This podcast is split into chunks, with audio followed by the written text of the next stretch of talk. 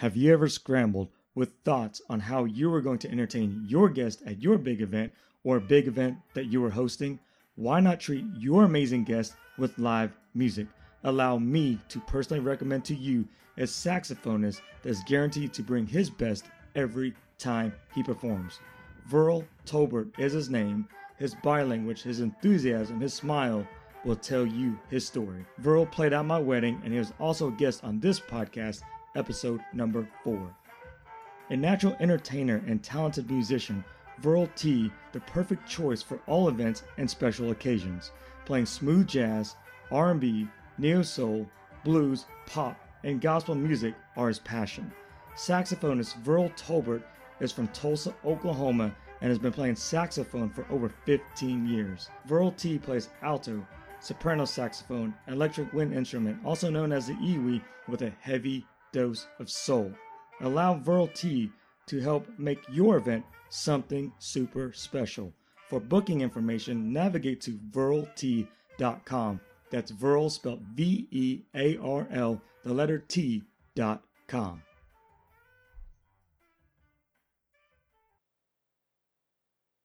Could you imagine the excitement of playing Division 1 football or playing the NFL? How about playing Division 1 football at the University of Oklahoma and the NFL? We often hear about the recruitment process. I wanted to know about it as well. But more importantly, I wanted to know about what are you doing now? What are you doing with your life? How do you enjoy life? A few weeks ago, I had the privilege and the honor to sit and share coffee with Rufus Alexander. He played football at OU. He played the NFL. We talked for about two and a half hours, and probably five minutes total was about football. The rest of it was about just his life. What's he doing now? How are his wife? How are his daughters doing? There are a few setbacks that Rufus went through that he talks about in the podcast. How he views his life. What are some of his habits?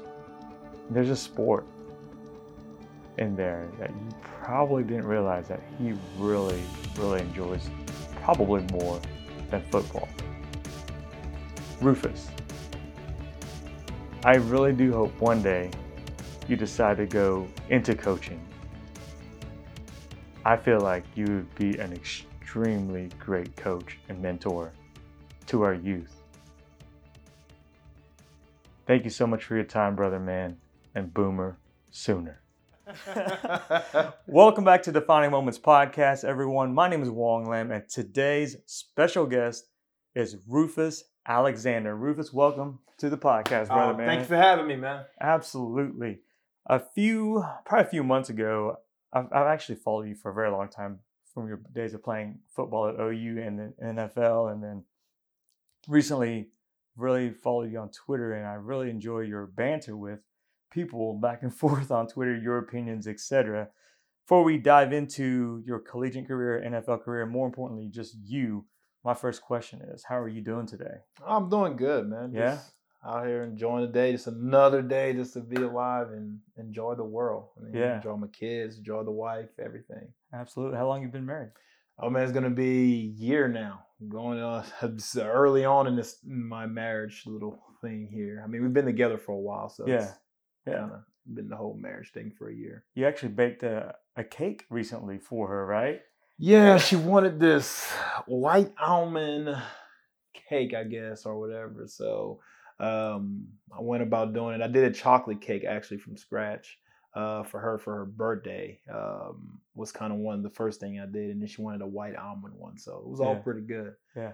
Not too bad. It's not hard to do it from scratch. So And I was impressed. I showed my wife these tweets, and then she's like, "Man, they have a really nice kitchen." it had nothing to do with me. Even though I do a lot of the cooking, it had nothing to do with me. That's all her. That's her doing man. what she wants and stuff. right on. So you you played collegiate football at the University of Oklahoma. Yeah. And how was that recruiting process like for you? Um, you know, it was a it was a fun process. I mean, as a as a young kid coming from Louisiana, coming from a poor neighborhood in Louisiana, getting to get on a private jet. I mean, now you back then you can do a private jet. So you know, I went to the University of Texas. They come with the private jet, got the Longhorn on the tip and all that stuff, and you fly out. Uh, have a lady on there give you your drinks or whatever you need. Is I'm on a jet, you know. Yeah. So it's pretty cool. Uh, same thing going to Oklahoma. You, they have the private jet come in, has the OU on the back. Everything's in crimson and cream, and it's a cool little jet. You get in there, you you stop, you pick up two other guys, you know, just stuff like that. Um, uh, I went to uh, a trip to LSU, which uh, is right around the corner, so I didn't get to do anything Yeah. too crazy. Just drive down the street. Um, I went to an Ole Miss trip as well with my best friend from co- um, high school. We went to Ole Miss together uh, and did a trip there. But just to kind of move around and see different places and stuff, Mhm. um, it was fun. You get to go eat at the best places. I mean, for a guy like, like I said, you come from a poor neighborhood. Right. You get in a you get in a, uh restaurant. It's like, all right, I want steak, I want shrimp, I want lobster. You know, so you got you're ordering all this stuff that you really don't know um, a lot about and or how to eat steak or whatever. I mean, I didn't eat very much steak growing up, so I mean, uh, how do you want your steak? Well done. So you know, I'm like, I'm over there killing the whole cow. I'm, I'm like, I'm re-killing the cow or whatever, you know. So it can't kill the shouldn't kill the cow twice. Yeah. Uh, but I mean, as a young kid, you know, you all you see on TV is you know steak and shrimp, steak and lobster type Yeah. stuff. You know, um, I love seafood coming from Louisiana, so the lobster part wasn't the the hard part. I mean, learning how to eat steak and stuff was a little different. Yeah. As I kind of got older, my palate got a little bit better. hmm Uh, guys have been around some other guys that were well-to-do men. It's like, hey man, you just need to kind of start taking your steak down a little bit, trying to get to the medium-ish kind of part of the steak uh, where you have some pink in the middle. Yeah. Then you can get where you can, you know, fix your palate a little bit. So that was a cool part about recruiting, man. I, I, I mean, you got to meet a lot of different guys. You know, just you know, I got to meet all the Mannings, Peyton Manning, Eli Manning, Archie Manning. Um, Wow. So all at one place at Ole Miss. That was really cool. Um, uh, um, you know, going to LSU and just going on trips with guys that end up being future NFL guys is really Mhm. cool as well. hmm Um, that was something special to be around. Um, I mean, the whole recruiting thing was just awesome. Uh, I went to Knoxville, to Tennessee, Wow. uh, and did a trip there. Uh, it's when Philip Philip Fulmer was the coach, Yeah, and that's that's when they were really kind of rolling. Yep. I saw Big John Henderson just before he became, you know, who he was at at Jacksonville, and I saw him at Tennessee, and he was a massive human being, and just Yeah. you know saw some of the guys that end up playing in the league and stuff. That was really cool as well. That is cool because I think University of Tennessee had just won a national championship maybe a couple three years before you Mhm. were recruited there. Actually, yeah, I saw Tee Martin. Yeah. saw Tee Martin play. Uh, I- I've went to. I was at the LSU game when LSU beat Tennessee for the first time in a long time at home, and they tore down the stadium pole. I mean, they tore, they tore down the pole, the goal pole, and all that stuff. People rushed the field. It was absolute pandemonium uh, in Tigerland. I mean, it, it was awesome to be in Death Valley for that. You know, it was Yeah. really cool. I mean, Death Valley is a really cool stadium to Yeah. be into. If you ever have, if you ever want to do a bucket list of going to college stadiums, LSU is a good one to go to. Yeah. I mean, it's always a night game. I mean, there's always something to drink, always something to eat.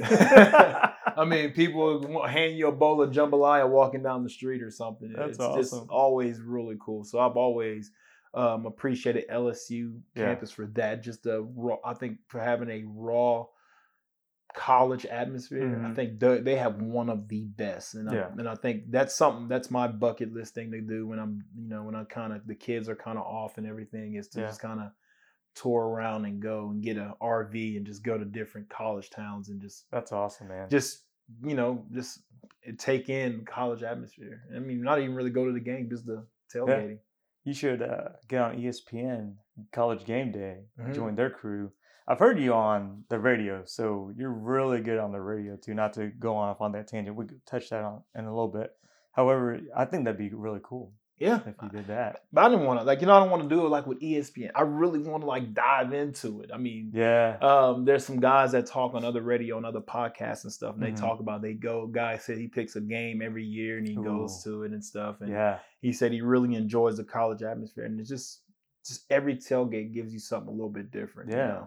know? Um, I've been at a ton of different stadiums of doing radio stuff with OU, hmm um, and they've all been fun. All of them been unique places to go to. I mean, I got the I had the opportunity of going to Columbus and seeing how Ohio State does it. It's, Yeah. it's really fun.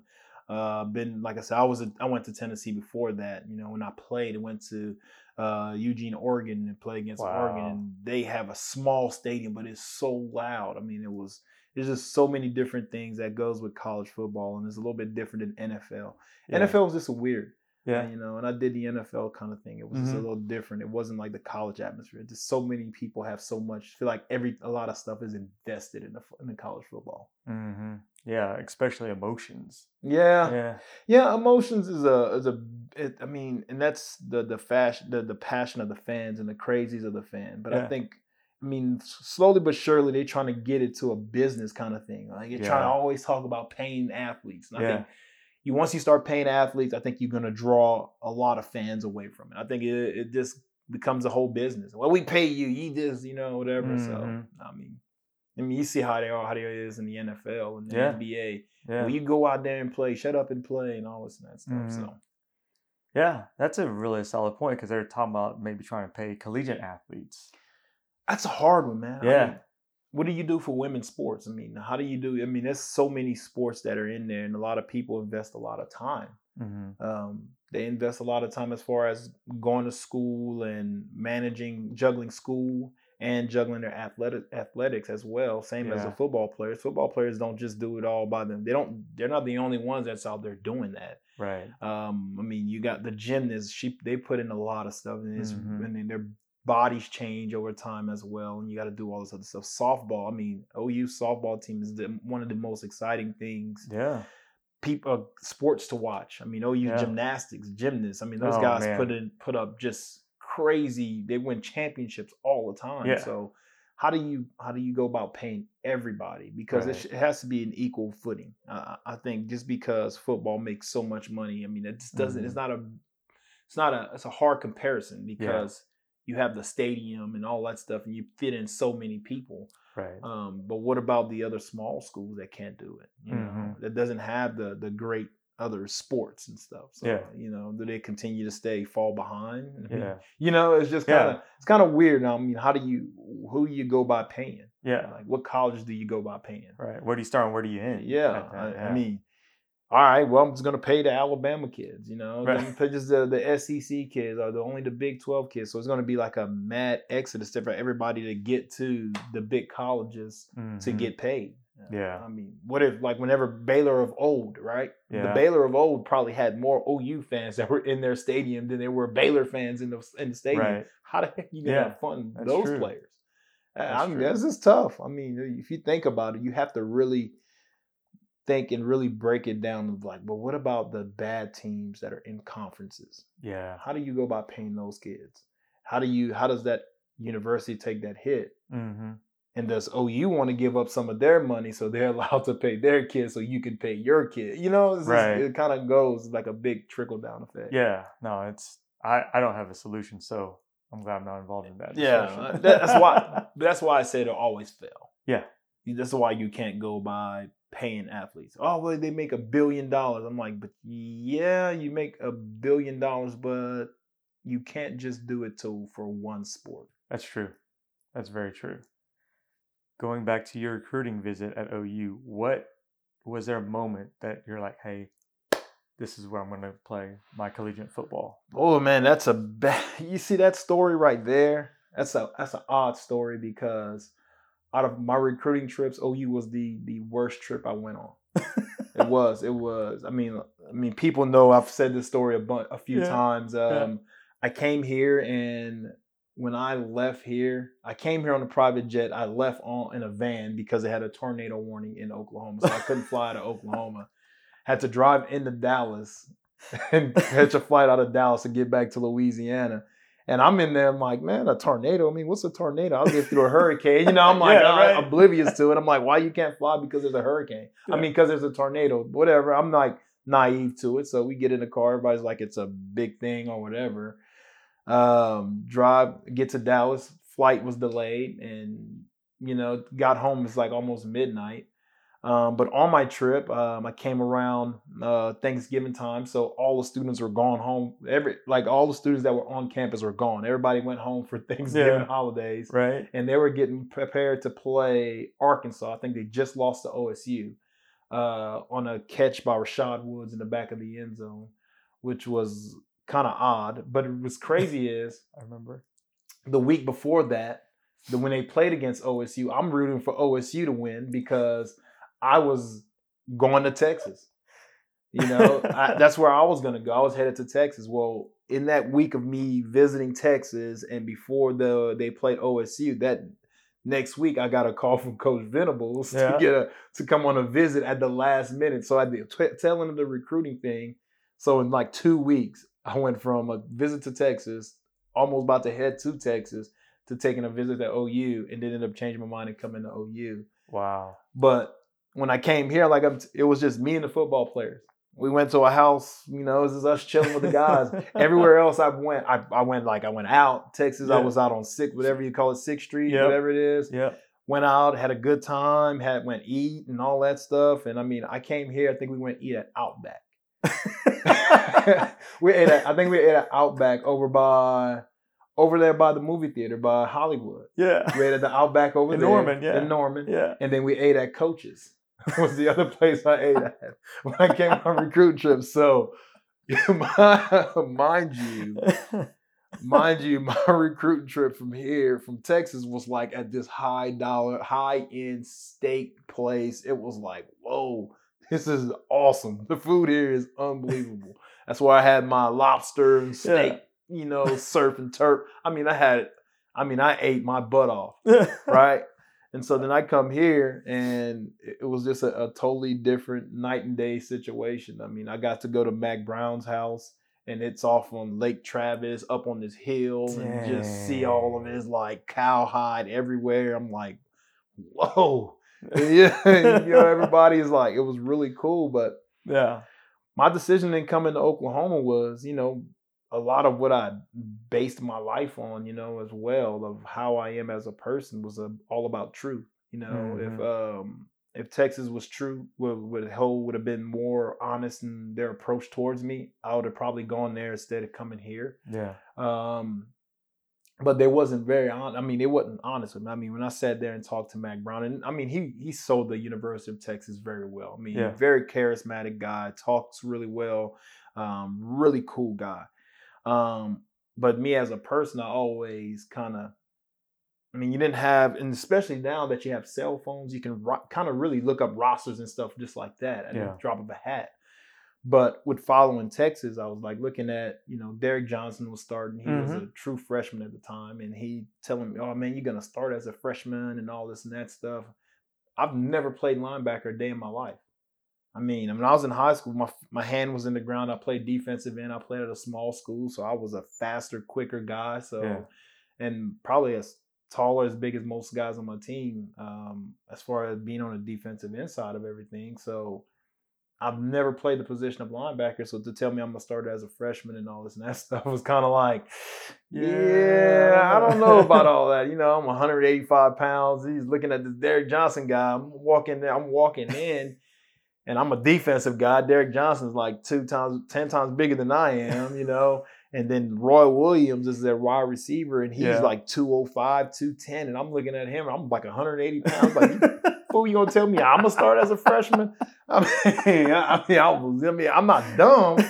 I mean, I love the sound of it, but you could be more forth. I mean, like I said, you could you could have been more forthcoming and just being Yeah. honest. Like, hey, you're probably gonna redshirt, but and that's what I got when I came to OU. They told me, you know, man, um, bar, barring you doing anything special, you're probably gonna redshirt whenever you come. hmm And I was like, mm, I mean, I understand that, you know. I mean, that's honest, shooting straight from the hip, you know. I, I didn't consider myself as some five star, you can't tell me nothing athlete either, though. I mean, I was I'm coming in the understanding, getting to college to really kind of learn and grasp the game of football because I only Yeah. played football what my sophomore year and senior year, so I only Yeah. played two years of football, so I really Wow. didn't have a really good grasp of football either. Yeah. Um, I get to like, and then you know, Coach Venables' first day off the right off the plane, get here. We're in the film room. and he was like, "All right, what's this call?" I'm like, "This dude, uh, guy, I, I roommate, with- uh, my roommate Wayne Chambers, in here answering every question," and I'm looking at this dude like, "Who the hell is this guy?" like, is he like a like he's been playing college football already? Like, how you know all these answers already? So come to find, Wayne had committed already a long time ago, so he already had the playbook. I just got the playbook in the mail, but I've had so many different teams send me media guides, playbook. I mean, I have boxes upon boxes of just Yeah. every college you can think of, of playbooks, media guides, all this and that stuff. So they all sit in my corner at my house. I'm just like looking at that stuff, like, dude, I have no way looking at any of this. And he's in here answering questions. I'm like, who the hell is this guy? Is that a coach? and then, but Wayne Chambers is like every bit of 235, to every bit of 235 pounds. So, you know, Mhm. I'm saying, I'm like, you know, and Coach Venables was really passionate about, you know, talking to me about just the game and just like life and just being really into, you know, football. And he was so serious as a coach. Mike Stoops was the same way. Coach Stoops was the same way. Um, then they all come to my like they came to my house, talked to my family. So they're Texas figured they had it all locked up because they didn't even do an in-home visit. No, you was the only one that did an in-home visit. Mm. And that kind of we set that kind of played a role in it a little bit. But just the whole conversation with Coach Venables, man, and and Mike, mm, and it, they were so honest and genuine Yeah. and there you can tell their passion was there and how they felt about football and how they coached. Yeah. I mean, they came in with the whole look. This is this is university ain't for the faint of heart. Now he said, "I'm gonna recruit every year to replace you. If you can't handle that, this probably ain't the place for you." He, he said, um, he told me he had Rocky had won the Butkus. yeah. Teddy had just came off of winning the Butkus. Yeah. Uh, he said he got a guy coming in from California. He got that was Lance Mitchell, and he said you got a few other guys that's here, um, guys that you can compete with as well. Um, you know, we got guys that's been here for a little bit that may not meet well, they- they're not meeting my expectations. So you got a chance to come in here and do something. Is all in what you do with your opportunity.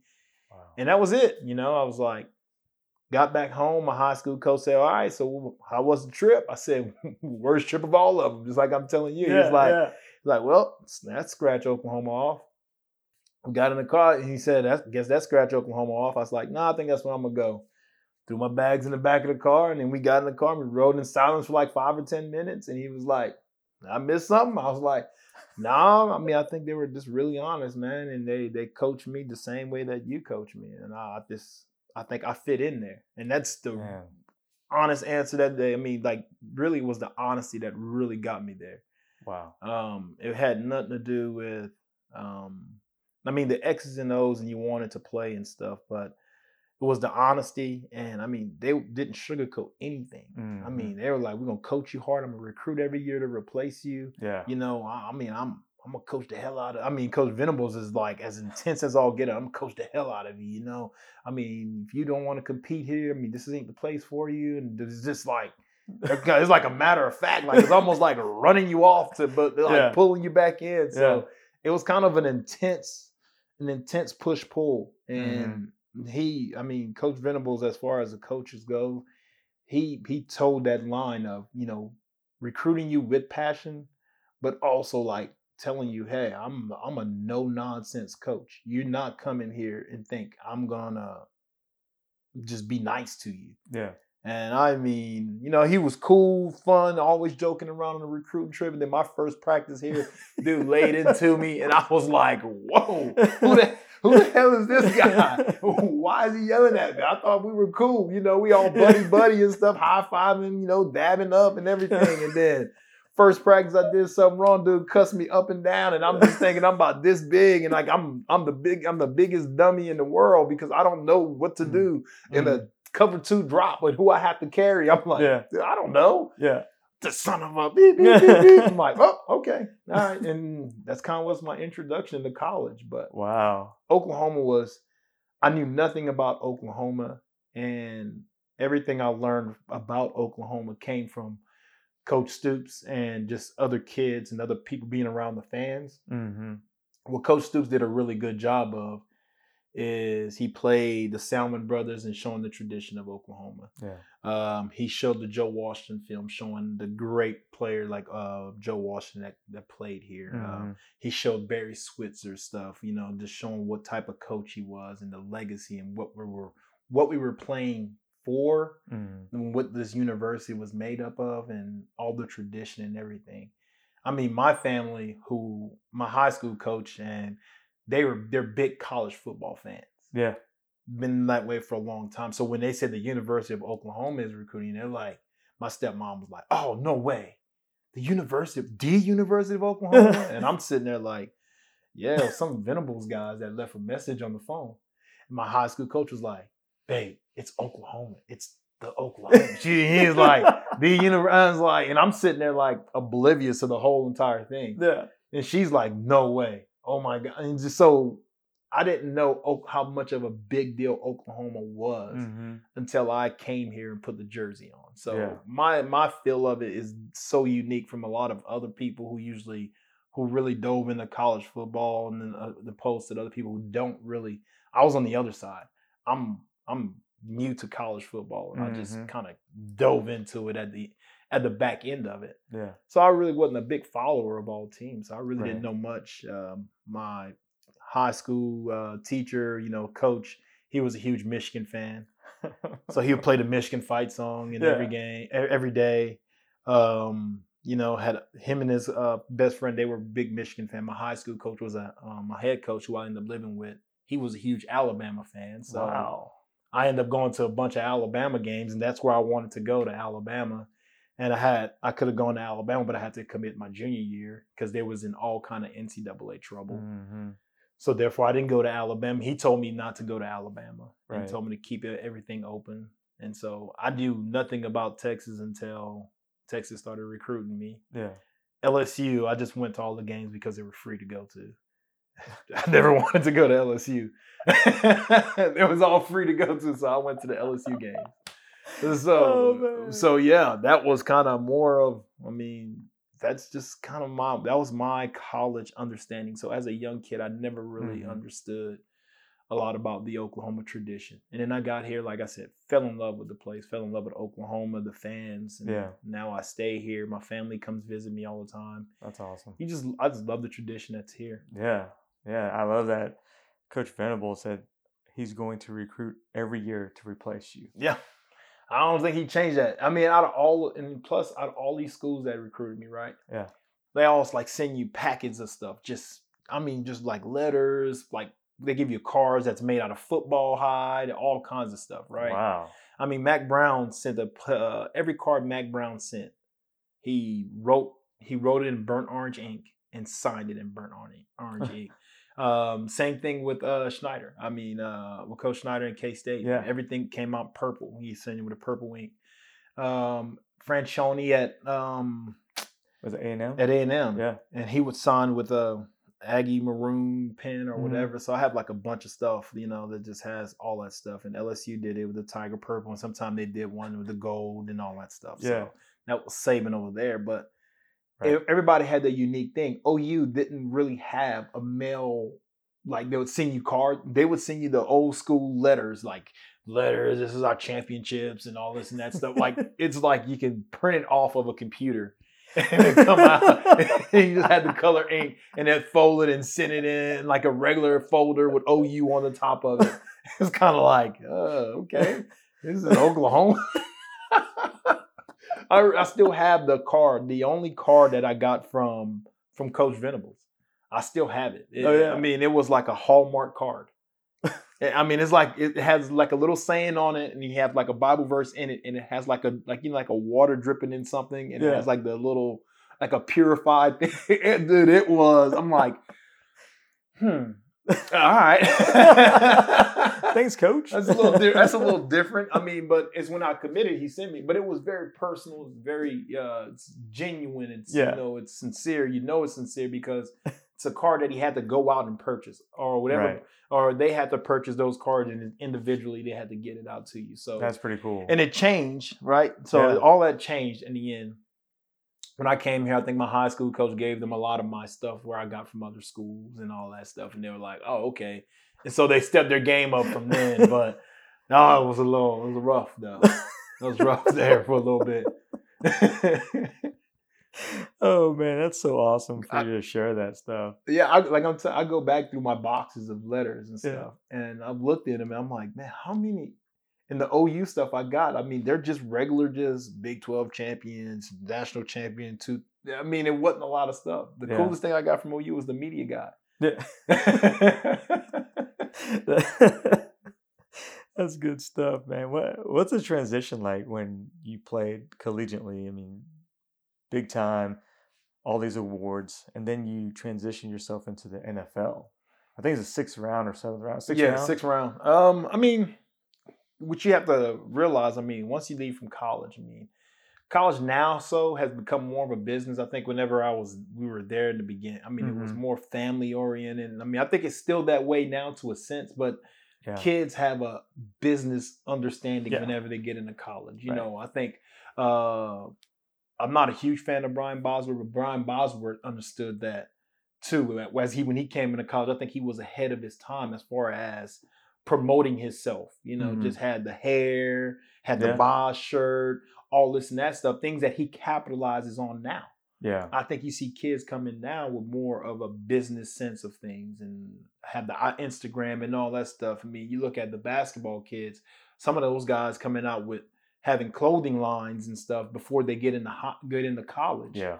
Because if they make it big in college and they're a big star in college, now you have a clothing line that you can capitalize off of while you're Mm. in college designing stuff. hmm I mean, if that's my job and I'm a creator, I mean, why can't I just create stuff and sell it, right? Yeah. uh that like for me if i was now if i understood now you know the way everybody has this understanding of designing and being about yourself and branding yourself and you i would have did a whole thing with this whole rue thing you know that that i had Yeah. that I stayed behind me and you could Right. my family could have sold the shirts and i could have been a part of the designing and all that stuff and then Mhm. my family could have you know kind of done it and i just kind of bridge off of it and stuff like that but yeah. that was so my mindset wasn't that I wasn't thinking like that. And these kids now coming into college, a lot of them have that mindset already. They thinking like that. They thinking business wise because of just how easy it is to to be accessible to people. Yeah. I could get on Instagram, I can have ten thousand followers like this, Twitter, and have a thousand.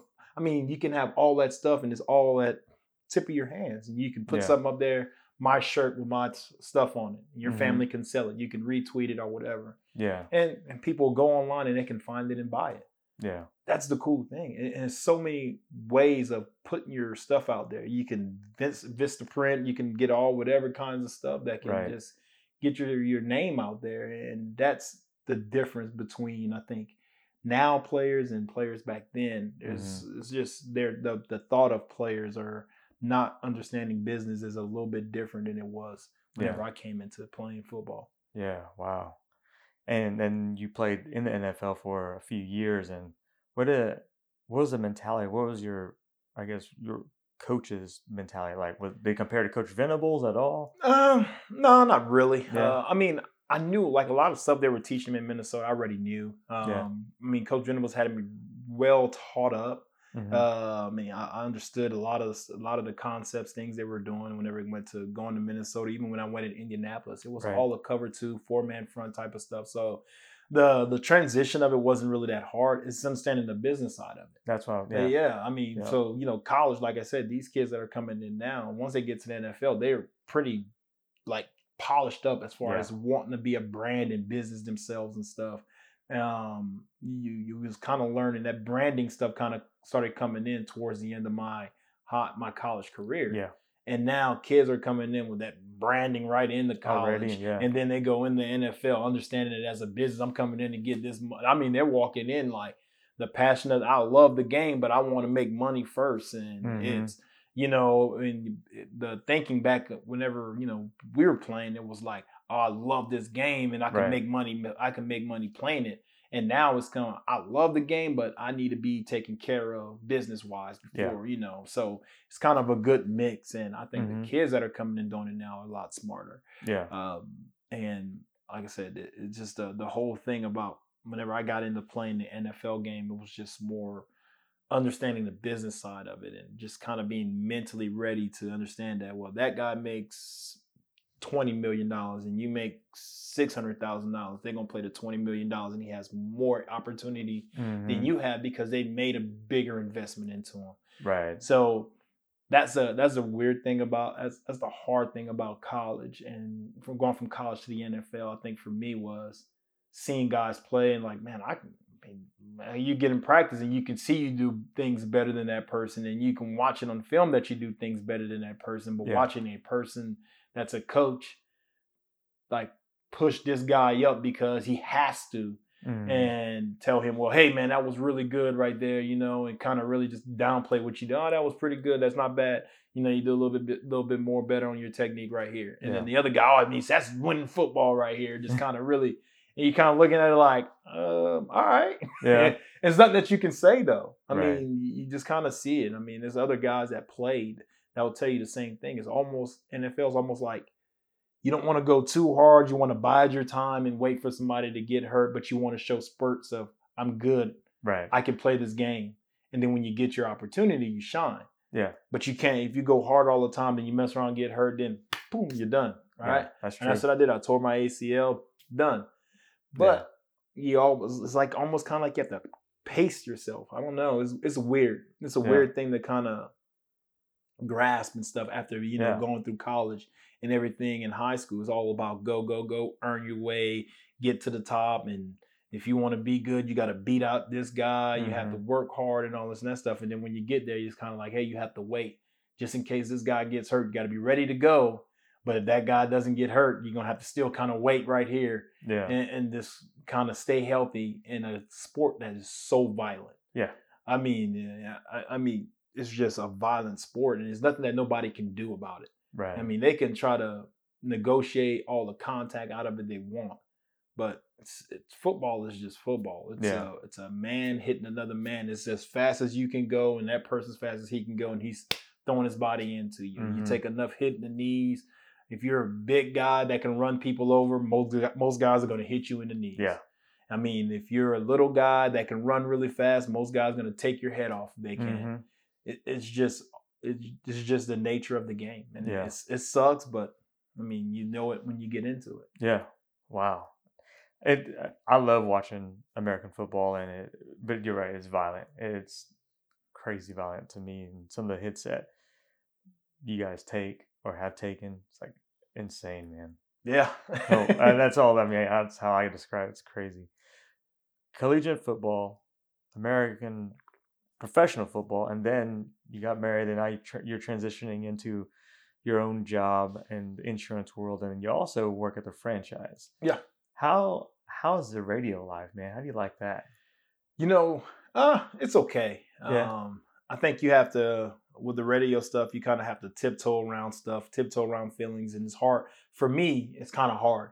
Um, and the way I started off with the franchise, I started off with a morning show with Steely and those guys, and then they added a guy to it. Well, me and this guy's dynamic didn't click at all. Mhm. And I'm not one to tiptoe around somebody else's feelings. And I'm, I mean, I don't expect anybody to tiptoe around mine if they feel a certain way.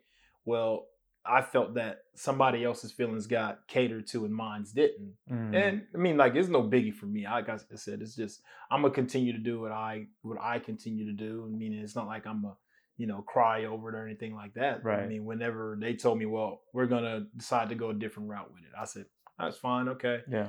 Um, went in, started focusing on insurance, doing my business and stuff, Mhm. and um, I'm just a contributor on the show now. Yeah. Um, it's no big deal, but like I said, I'm not gonna be one to hold my tongue back whenever I feel I don't tiptoe tiptoe around anybody else's feelings. I don't ti- I don't want them to tiptoe around mine. You say what you feel, you feel what you say, and Mhm. express yourself.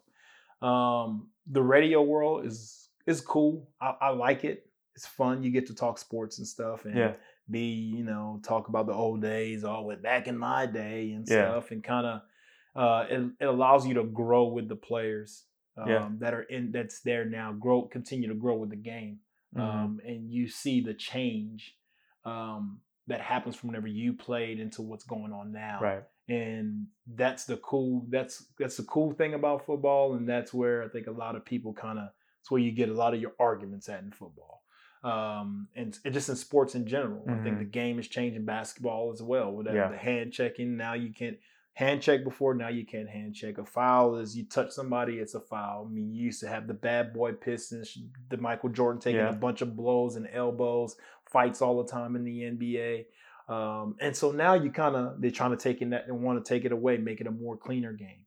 Uh, fans used to be able to yell and do all this crazy stuff, be as rude as to you as possible. Yeah. And now you know you yell at Russell Westbrook boy, and now it's all of a sudden it's a big, huge fiasco hmm uh, about stuff. And I mean it's deservingly so. I mean they shouldn't talk to him that way, but Right. the guys of the past probably had it worse. Whenever you talk about Mm. you know, it, it- when you go to places like Indiana and stuff like that, Yeah, yeah. Utah, you think Utah's that way now. When you think about where Utah was in the '90s, you know, right. it's just That's true. maybe a whole lot different. You think Michael Jordan didn't have to go through the name calling and stuff after he goes out there, dunks on Ostertag or freaking push Bryon Russell by or something like that. I Yeah. mean, it's just that. It's now everybody's hypersensitive now, so Mhm.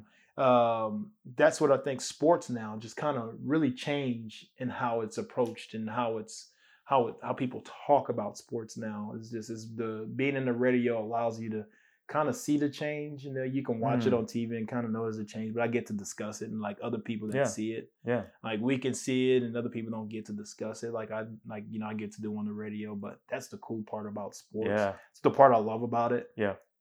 You know, just the underdog stories and just, you know, watching um, you know, UNC and Duke play and then Mhm. realizing that, you know, watching those guys play and realizing that the team that has the seniors on it, like the Michigan States and those guys, Yeah. typically are the teams that typically win it. Right. But you want to see the Zions and those guys Yeah. win it. But man, it's just the radio allows you just to kind of have a personality and put it out there for everybody to see. And um, and you know, once you develop a personality, you can kind of be a different person than you are on the radio. yeah. Um, you can have an alter ego on the on the radio and just be a totally different guy whenever they talk to you in public. Yeah. Yeah. That's interesting, man. With that being said, what's maybe a moment or two from your life so far that uh, maybe is icon defining moments that helped you get to where you are now or Man, oof, a defining moment.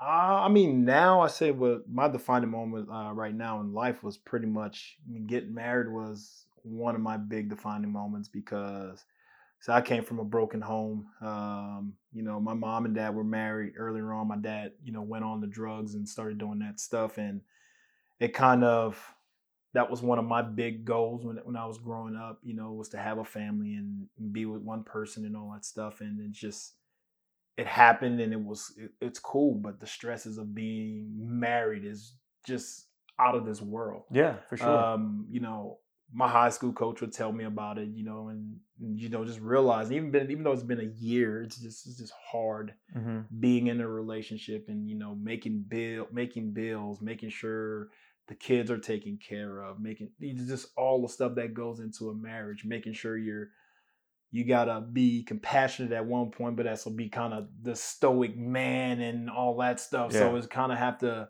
you know love her love her feelings and stuff but also gotta take gotta put your feelings on the back burner a lot of times because you know she's the I mean, it's just so tough, but man, it just was one of those moments in my life where, you know, I feel that, you know, it, my life has changed. Uh, she's the person I want to be with. And, you know, my daughter is beautiful and she's awesome. hmm Um, you know, she challenges and just watching her and get to watch her every day yeah is unreal. I mean, she is as she has all so many great personalities, but she is as mean as all get out. And I'm like, oh, that's me. I can that's me right there. I can see me. Uh, Yeah. So that would be like one of my most defining moments here as I've gotten older. I'm in my 30s. So Yeah. I had a birthday was a, the 12th. Yeah. April 12th was my birthday. So that was like here in my 30s, that was one of those moments where, you know, man, my life is starting to change. Now it's starting to shape a little bit different.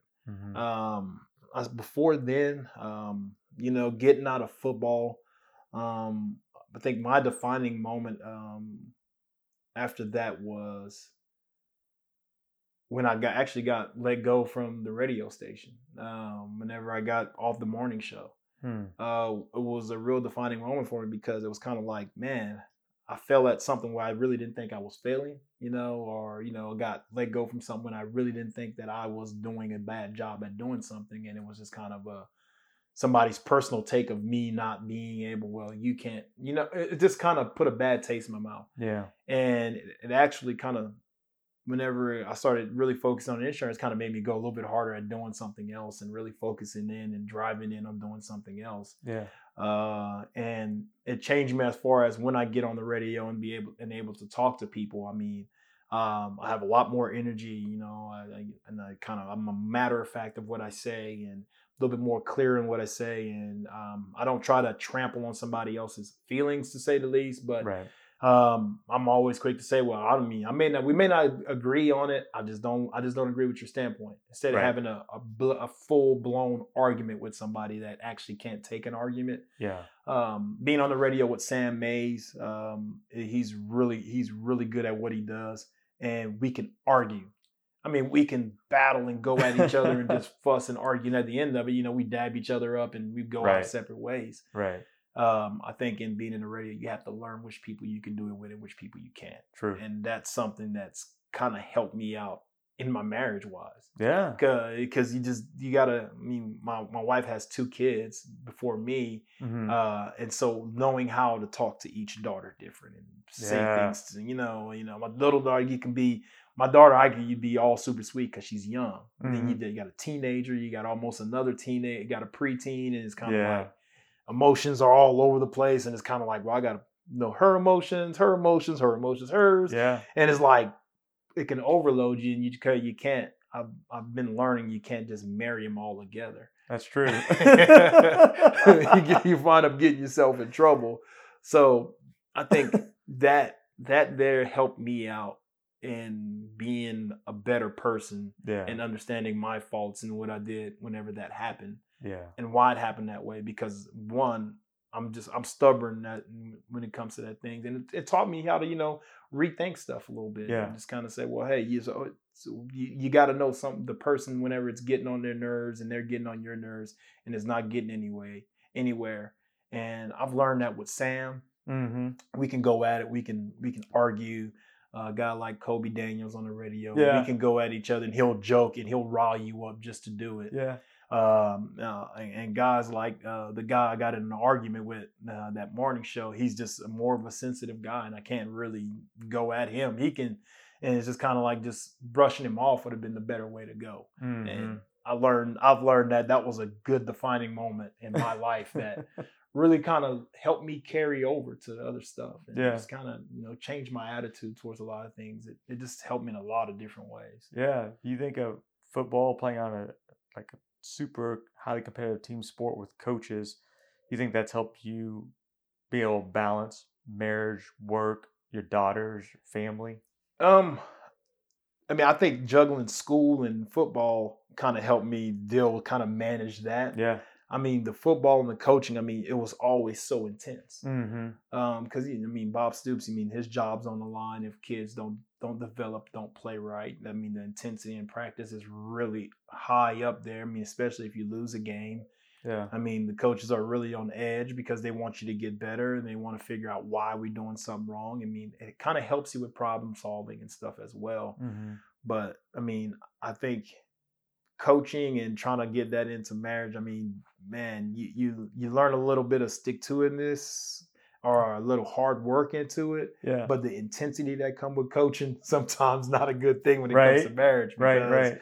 I mean, you, you're taught to, you know, be so just aggressive at everything and Mhm. aggressive at problem solving and different things. And with, you know, if you get a, a wife that's not a big sports person, she Yeah. wouldn't get a lot of it. Yeah. Like my wife's not into sports; she's into makeup.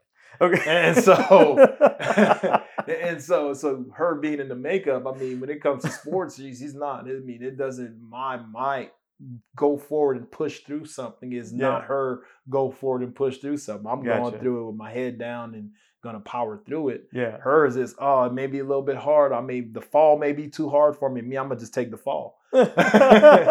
She'll brace herself, and I'm gonna go plow, plow right through it. I Right. mean, uh, we've had arguments when it came to working out and stuff. Um, you know, just because me, we say, hey, let's work out together, and I'm like, all right, yeah, sure, let's go. yeah. I mean, I'm in there, I'm on the treadmill, I'm just running, boom, boom, boom, get a Yeah. 30 minute full run, and you know, they're like.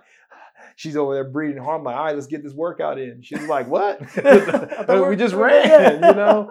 and so it, you know we had i had to start i mean i think the whole college approach is not the football approach is almost Right. it almost kind of was just a, a full-on collision course because of how different uh we were wired i mean Yep. i think athletes a lot of times are wired a lot different than just say like somebody that just regularly works and just do Yeah. different things and they just go about doing stuff a different way and i mean Yeah.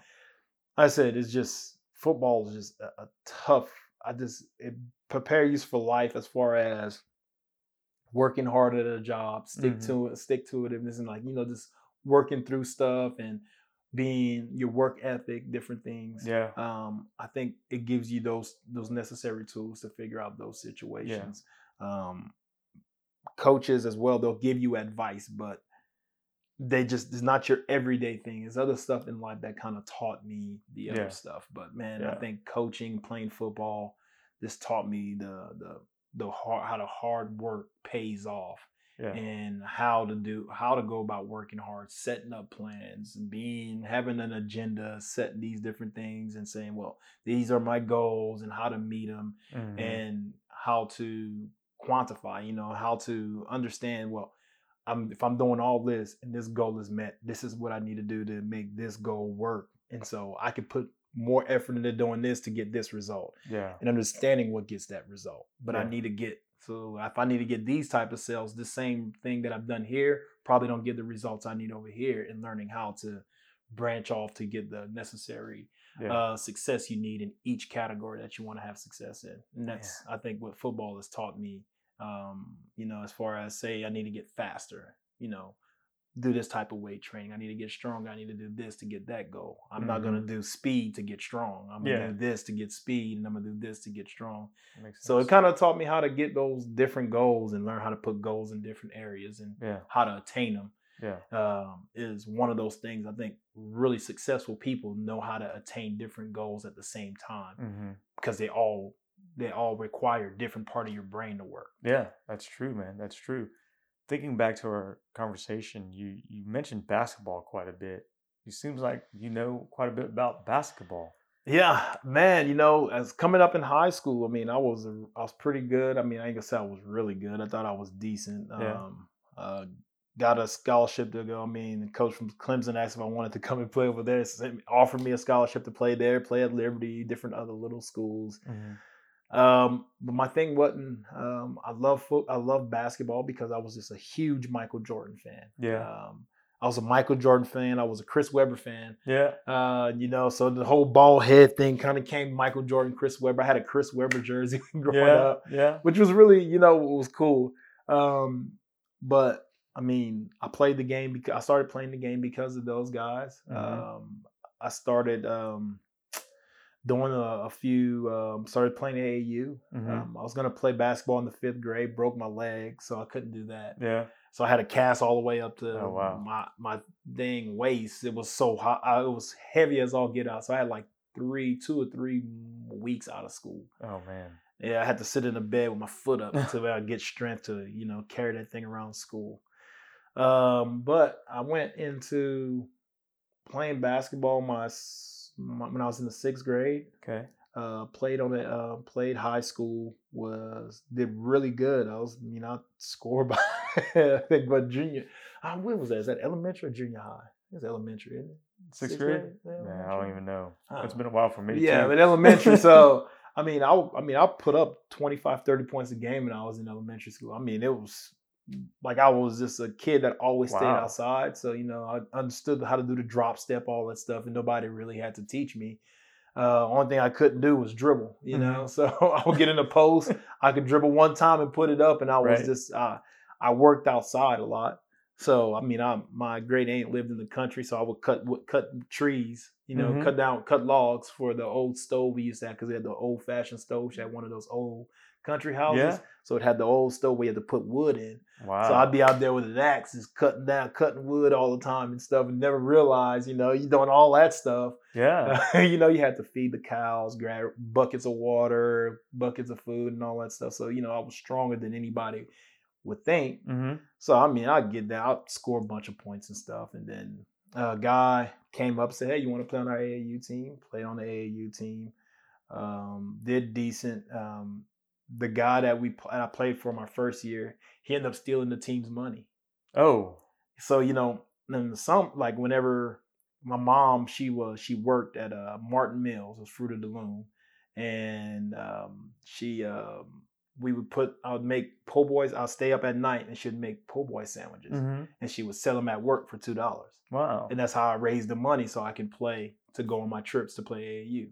Yeah. So we play. I played, and then they had a hurricane warning in Cocoa Beach, Florida because we was playing nationals in Cocoa Beach, Florida, and we left. He never gave the money back to the. We came back. We went to the beach and we left early. Mm. Never gave any of the parents or players none of their money back. And um, that year, my mom said, "Well, you're not gonna ever play for that guy again."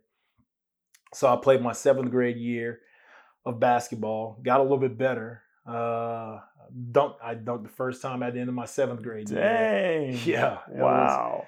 in the last game of my seventh grade year, dunked the ball, and then uh, this guy named James Ricks actually uh, invited me to come and play on their team. We had Yeah. a tryout, and I came off the bench for him. Uh, so I played my seventh, eighth, and ninth grade year with. I mean, I mean the rest of the time hmm with him, and man, we kicked butt and stuff. And then by the end of my eighth grade year, uh, me and his son Ross became really good friends hmm uh, and he was at a private school. So whenever we played in that private school, I end up guess I end up going to the private school Ah, okay. because of basketball. So the whole football thing kind of came all the way in the end. It was all because of basketball that I'm even playing football. Oh, I see. So basketball was like my thing, man. I'm telling you, I would, the only way because my older brother and my little brother all got in trouble, and all my friends where I stay at got in a lot of trouble. Hmm and we had a bunch of really good basketball players on our team but i mean they were all smoking doing all kinds of crazy stuff. But Mhm. the summers as soon as basketball season ended for high school or for school and we started in aau in the summers i was gone. Hmm mostly every weekend or whenever summer came i was going every weekend almost throughout the week and i practiced during the day so i never really had time to you know do all the other stuff. And we as far as aau practice goes well, it's different here in oklahoma. We practice five days a week and we were there on time. I mean it was get it get up and go. I mean we run in stadiums all this and that stuff and we Wow. it was it was the most it was fun but the cool thing about it was it allowed me to go to different places. It allowed me to Mhm. go to Arkansas, Vegas, Houston, and all kinds of places and just Mhm. play basketball and see different places. Because where Yeah. I was from, it's not like you're gonna just get up in the car and go drive to Arkansas, drive to Mississippi, drive to Vegas, drive to you know, it's just those things you got I got to travel Right. without you know, without having the means to travel. Mhm. Um, stayed in hotels and got to swim and do all that other stuff that I, you know, wouldn't have the means to do yeah. regularly because of just the situation that I grew up in. So basketball really is what saved my life. I Mhm. think um, when you come back to thinking about, and I go back and really think about it because none of it would have been possible if I w- didn't really believe in myself as a basketball player, Yeah. and just kind of changed as I got older. Wow. So basketball saved your life and Yeah, transitioned to football late. Yeah, man. I started, Wow. I started playing football my sophomore year. Whenever, like I said, I went into when I got into the private school with my Yeah. best friend. Uh, my high school coach told me, "Hey, if you're gonna play basketball, you're gonna play football. And then whenever you're transferring into a private school, you have to sit out a year and Mm. and NC the and LHSAA, whatever high school, whatever. So I sat out my freshman year. Play and played basketball on the JV team. And then my senior year, he was like, "Well, I'm the basketball coach." I was like, "All right." And he was like, "Well, you got to play football." It's like, "Man, I don't play football." Yeah, he was like, "If you're gonna play basketball, you're gonna play football." It's like, man, it's too hot outside to play basketball. he was like, "Well, look, son." I was like, "All right, well, I'll give this football thing a go." Yeah. So you know, I dress up, man, get on my cleats and my pads. I didn't even have cleats. I came out there in some Jordans, some red and black Jordans, and went out there and played my first practice with no cleats on. wow. Yeah, then I get some cleats, and then it was the rest was history. You know, um, I go out, I play, and did really well at the defensive end part. He's like, "Hey," he was like, "What position do you play?" It's like, "Never played." He's like, "You never played football?" Nope. Even catching the yard. I played catching in the yard. I said last time I played catch, I broke my leg, so I didn't play catch football. I didn't play yard football anymore after that. Yeah, it's fifth grade. Yeah. And he's like, oh, okay. He's like, well, I'm gonna put you at defensive end. Just put your hand in the dirt and go. I was like, go do what? he said, he said, he said, son, he's like, all right. He said, see this guy right here? You don't let him touch you. You see that ball right there? With this height, go get the person that he hand the ball off to, or that or that has the ball in their hand. yeah. Like, all right. and I hit uh the guy, I think he was like a junior or a senior. I think he was a senior. His name was Brad Douglas. And this kid that was playing tight end, I think he's played tight end for just, I mean, he's been playing football for forever. His name was uh, Ryan O'Brien. Um, and he played defensive end. So we were battling for the same position. Yeah. So, you know, I've never played football before, you know, get down in my stands and they hike the ball and it will shoo. I mean, he put a hand on me and I hit Brad. Boom. And he's like, and my high school coach like, whoa, yeah, that's what I'm talking about. Let's go. Yeah. So I'm like, all right, well, let's get football things all right, you know, a little bit hot out here, you know, sweating, you know, put my hand there, get some ants on it and stuff, you know. so play happens again, you know, hit him again. Boom. And then he coach said, Man, Ryan O'Brien, are you gonna block him sometime? And he, so he's like, you know, he's all pissed now. Now Yeah. he's really mad. So I already made him mad that, you know, I'm going hard or whatever and I'm making him look bad. I really didn't know. Actually, you know, in the beginning of it, it was more fear than it was anything. If Mhm. you know, if I'm being honest about it, it was more I was scared to think if if I let this guy hit me, I'm done or whatever. And so he said to hit the guy with the ball, and so I just hit the guy. I didn't want to get ran over. So next time he goes again, so this time he kind of puts his hand on me, so I grab and I throw him down, and I hit the guy again, and he gets up, he throws the ball. Man, somebody gonna f and block him. And after that, it was just was it. Wow. It just came from the first practice I've ever played bat football. It was like my fear allowed me, and I just understanding that you know, being competitive was one thing, but I just think the whole having pads on and all that stuff, just the fear of not wanting to get blocked or something bad happening to me on the football field, and I've always wanted to be the hitter. Um, that's what my I guess that's what my uncle told me before I get in a fight. Don't sit there and take the first punch. And so I was, that's how I kind of approach football. I'm not Yeah. gonna take the first punch. I'm gonna be always delivering a blow, and Yeah. that's kind of how it. That's how it happened. My football career actually really started, man, out of out of all really out of fear, man. I just didn't want, and then end up turning around. I had to play tight end. Oh wow. So he's like, all right. So he wanted to give the other kid an opportunity to, you know, tee off on me because, you know, I was kicking his butt. So, Yeah. you know, he he's like, all right, this is what we're gonna do. So he'd come to the back and they'd explain the play to me. He's like, this is what you need to do. Whatever. We're gonna go with 44. So you so you're gonna line up right and we're gonna run 44. So it's coming your way. Mm. And so sure enough, I was quick enough and understood, well, he's right here. Well, dang it, I'm gonna go ahead. So I would lock on to him and I would just drive him. Um, and he wasn't fast enough to get around me. So it was kind of like, oh, okay, that's easy. And so he would be, Mm. like I'm telling you, at the point, he was so mad at the end of the whole entire thing. Yeah. And he was like, man, that dude's strong. And, and like, I wasn't like a big kid, but I was just, like I said, I did a lot of outside stuff Yeah. so I was strong. So the whole football thing was just like I said, the whole football thing came really out of fear in the beginning, and then I just kind of learned. My first game I played in, my heart was beating so fast and so hard, and then um, this kid kind of burst out of the pile, and I made like a loop around, and I hit the kid. Boom! Kid does a black backflip, ball flows out in the air, and I was like, that was my first hit ever in high school, ever. Dang. And the whole crowd was like, "Ooh!" and I'm just standing up like, "Yeah!" and everybody, adrenaline yeah, the rush, whole adrenaline of it. You know, I'm like, "Yeah!" And then every the, everybody else, I see everybody just diving down to get the ball. Oh, I didn't, even know to get the ball. I mean, it was just, it was like, I'm telling you, if you ever seen my first, my highlight tape, I thought it was so garbage. My first year playing football, I thought it was the worst film I've ever seen. And I'll go back and I'll look at it, I'm like, oh my gosh, I was terrible. Who who dresses like that? I had a I had a neck roll. I had black cleats, no tape. I'm like, oh my gosh, I look like the worst, the trashiest football player out there. Had Oh, no man. style or nothing. Um, and it just like I said, That's I'm telling you, funny. It looked bad, man. That's funny. My stance was bad. Everything was bad. The form. I'd like. I'd like to actually see the picture of you and your Jordans out there on the first day. Of Oh practice, man, some red I had some red and black Jordans on, man. and it was in like a grassy, dusty field. They were ruined after that. yeah.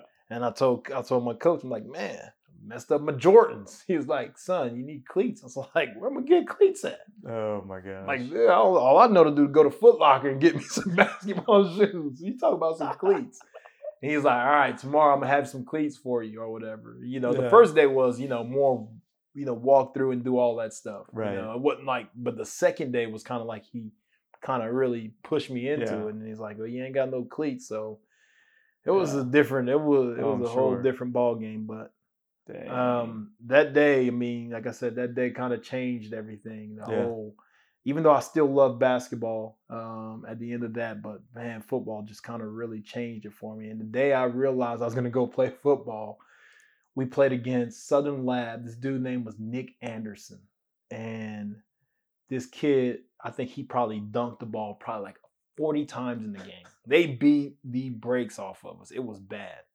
And me and a kid that played AAU basketball, uh, the, my best friend Ross, we was the only kids that would just kind of take the ball up the court. Everybody else we played with was scared as all get out. yeah. But you know, I'm over there playing in the post, and I'm like playing. I'm like, man, ain't no way. This dude like six five, six six. I'm six one. Yeah. And this kid over there getting the ball, he's turning, he's shooting the ball. No matter what I did, he can shoot it over my head. Yeah. I mean, I was like, well, heck no, you know what I'm saying? So I go when I on offense, I'll go to the wing, so Yeah. I'll be able to get to the basket because you know the big guy had to guard me out there. So I was I had a good advantage. So I dunk a few times, but it all kind of stayed uh kind of at the point where it was just it was just tough to do Yeah. um because of height wise playing in high school. But in AAU was easier, but Yeah. you know. So as we talked about your transition from collegiate to professional football to married life and then into radio and now you've got your insurance, your your Mhm. job. What uh what are some of your morning habits that you have currently? Dang, habits I have currently. Yeah, in the morning. Morning habits. Whew, give me a coffee. no, I get me a coffee and I get the kids ready and off to school, man. That's my habit. Every Yeah. morning, that's what I do. I enjoy getting my daughter up and I get to do her hair and everything because uh, my, my wife, she works at Edmonds. so she has a good little ride to go. So I have I have the more flexible job. So Yeah. I get to I learn how to do girls' hair. So I know how to braid and do all that stuff, you know, get uh, lunch ready for her and all that stuff. So my habit is I do that. Read my Fox, turn turn on my Fox News. Yeah.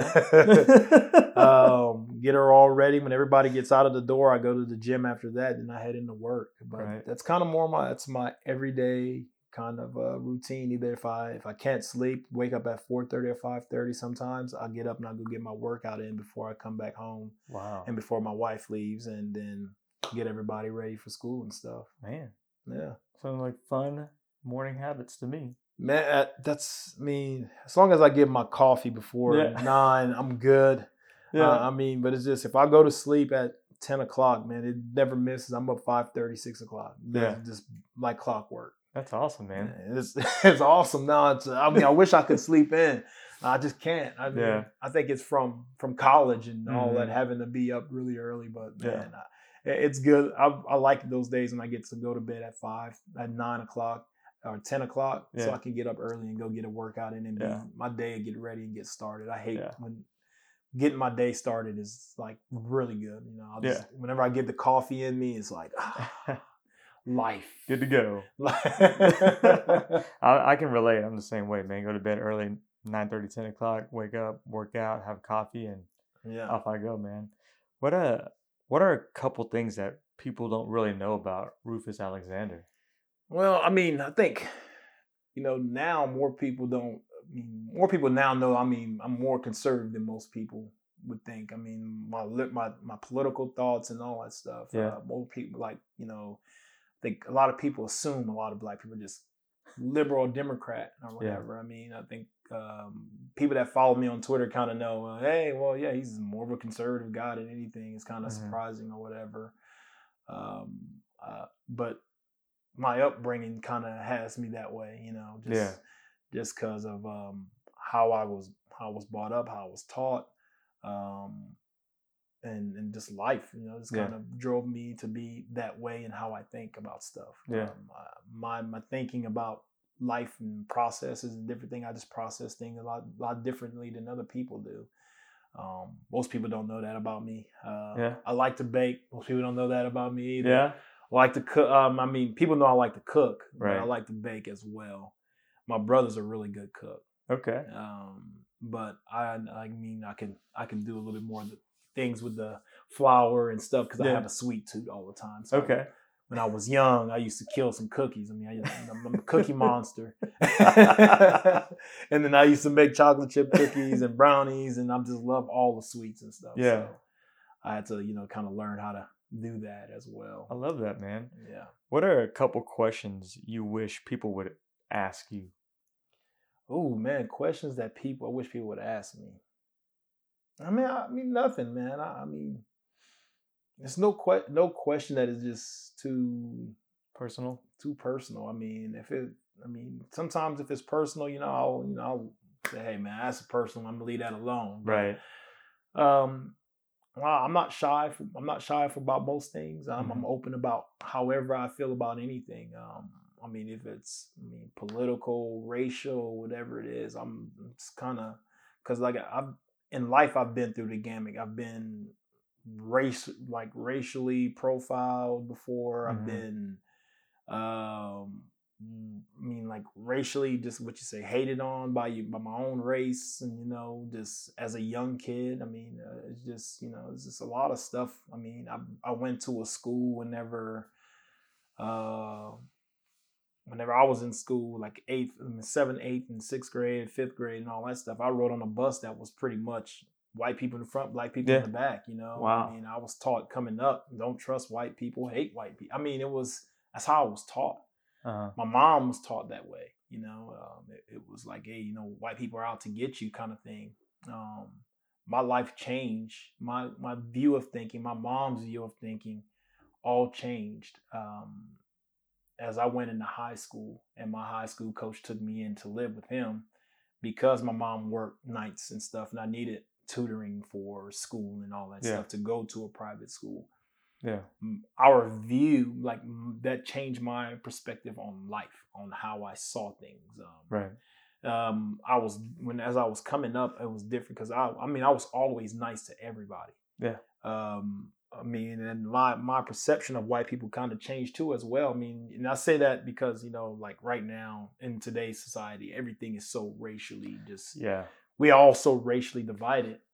My my math teacher when I was in school was Mr. DeLone, white guy, and he the one that saw that I was really good with math, Yeah. and he would give me like high school stuff to do Yeah. Uh, because I'll finish my work super fast, and he's like, "Hey, well here's try to start doing some of this this seventh eighth grade math or this ninth grade math or whatever." So he started teaching me and stuff, and he would talk to me at the end of class because I was a kid that got in a lot of fights and stuff and all that. So he was a really good guy towards me and stuff. And I remember the day that I was leaving to go to um, go to tra- transfer and go to a private school. Well, um, this black coach that used to coach me, I think I was in elementary or something, and told me, man, he told me I wasn't gonna be anything. He, I mean, he didn't say it. No, he's a little bit more colorful. You know, he said you weren't gonna be crap.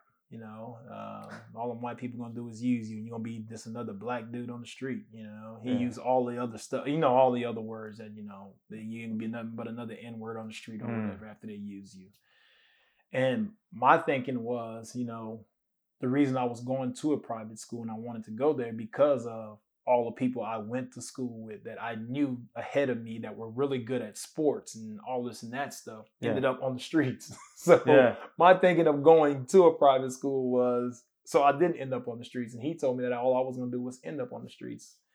It was kind of a, a weird thing, and you know, and I just kind of it kind of took me back a little bit. And then my mom was my mom was super mad, so you know she wanted to go and just cuss this man out and all this and that stuff. And my mom sat there with my high school coach, and he came and he had a really you know really candid uh, conversation with her. And he was like, you know, he needs to be somewhere where somebody can help him, you know, do tutoring. He needs all this other stuff. Somebody to be at home to help him with his homework. And like I said, private school, public school was so easy. I never opened a book in public school and I'd make straight A's. But I got to private school, it was so it was night and day different education wise.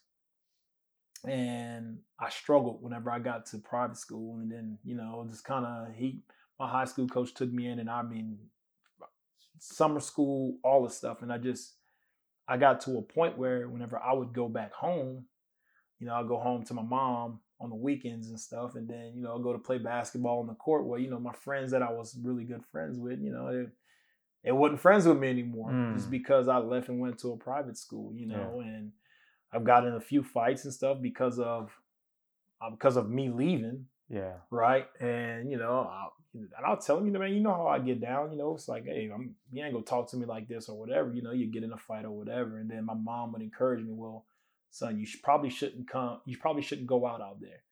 And it's really weird that you know, the more you pull away and try to be successful, the more like just your own friends or culture, the ones that are you know are right there with you and you can be better set it to like encourage you some of them pull you back and they get Oh, upset man. with you they get mad with you and that and that's what's the thing that that kind of hurt you know is that you know the all, the same people you grew up with because we all kind of got the same deck the same hand same hand that we've had same deck of cards we all had Yeah. it we all had the same deck some guys chose to sell dope and stuff some of my friends we all i remember we all had a little gang together we, we all was cool together Yeah.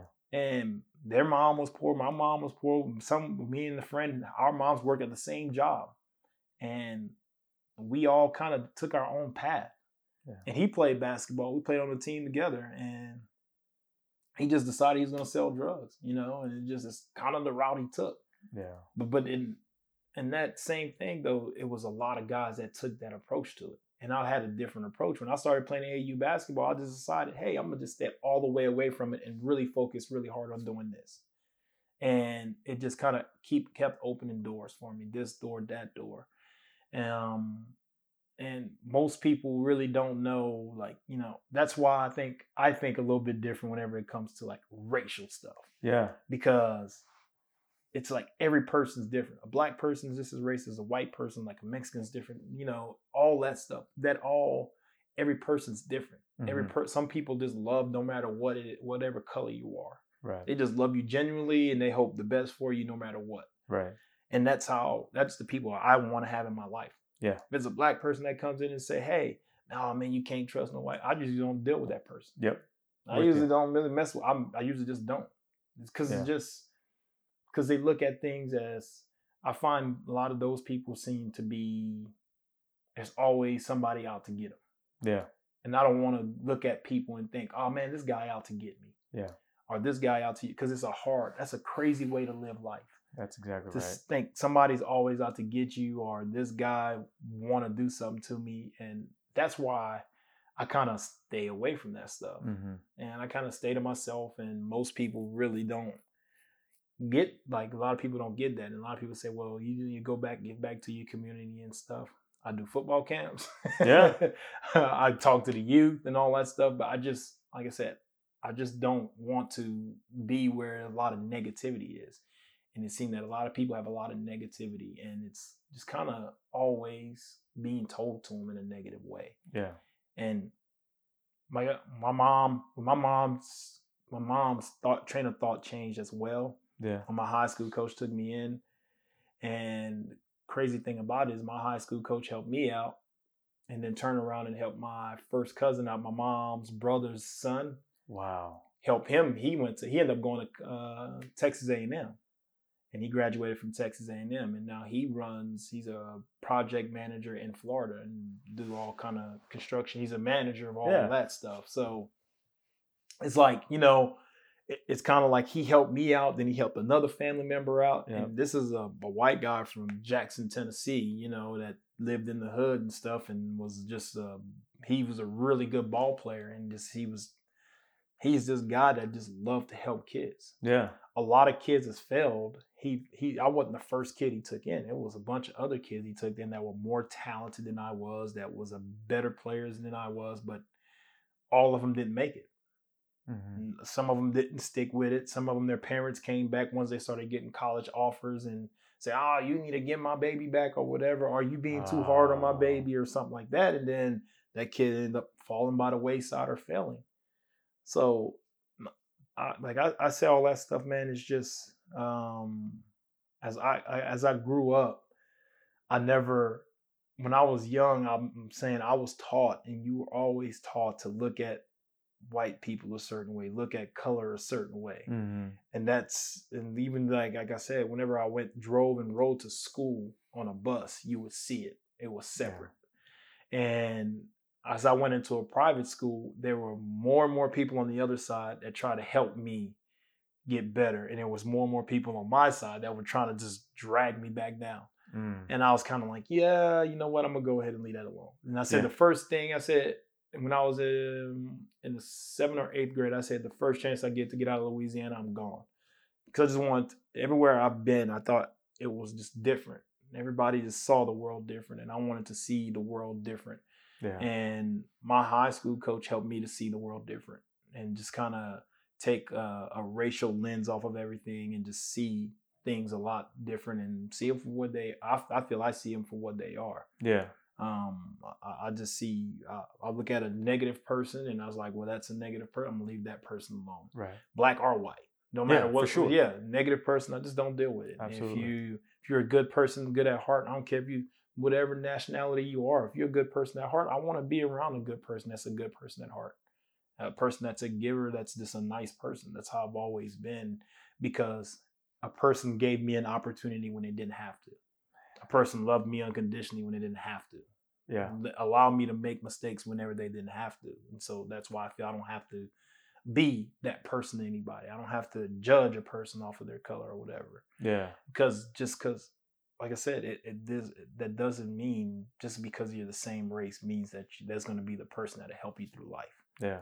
and i learned that at a young age Wow, man, that that's powerful, man, and it, it it's powerful. It's respectful, and I'm so I'm just honored to be sitting across the table from you, man. That seriously, it's it's amazing the the mindset because growing up it is tough because we don't know any better at right you know fifth, sixth grade, and then because parents and people Yeah. adults they mold your mind friends Right. you're around with they mold absolutely, your mind and that's absolutely, that may have been my that's probably the most defining moment in my life Mhm. was in ninth grade having to make uh was it no in 10th grade having to make the decision to move away from my mom and move in with my high school coach i Wow. mean if that don't if that doesn't happen i don't ever i don't ever go to college Yeah. i don't believe i don't me personally i don't think i'll go to college um if i do i don't know what what i would have done or whatever but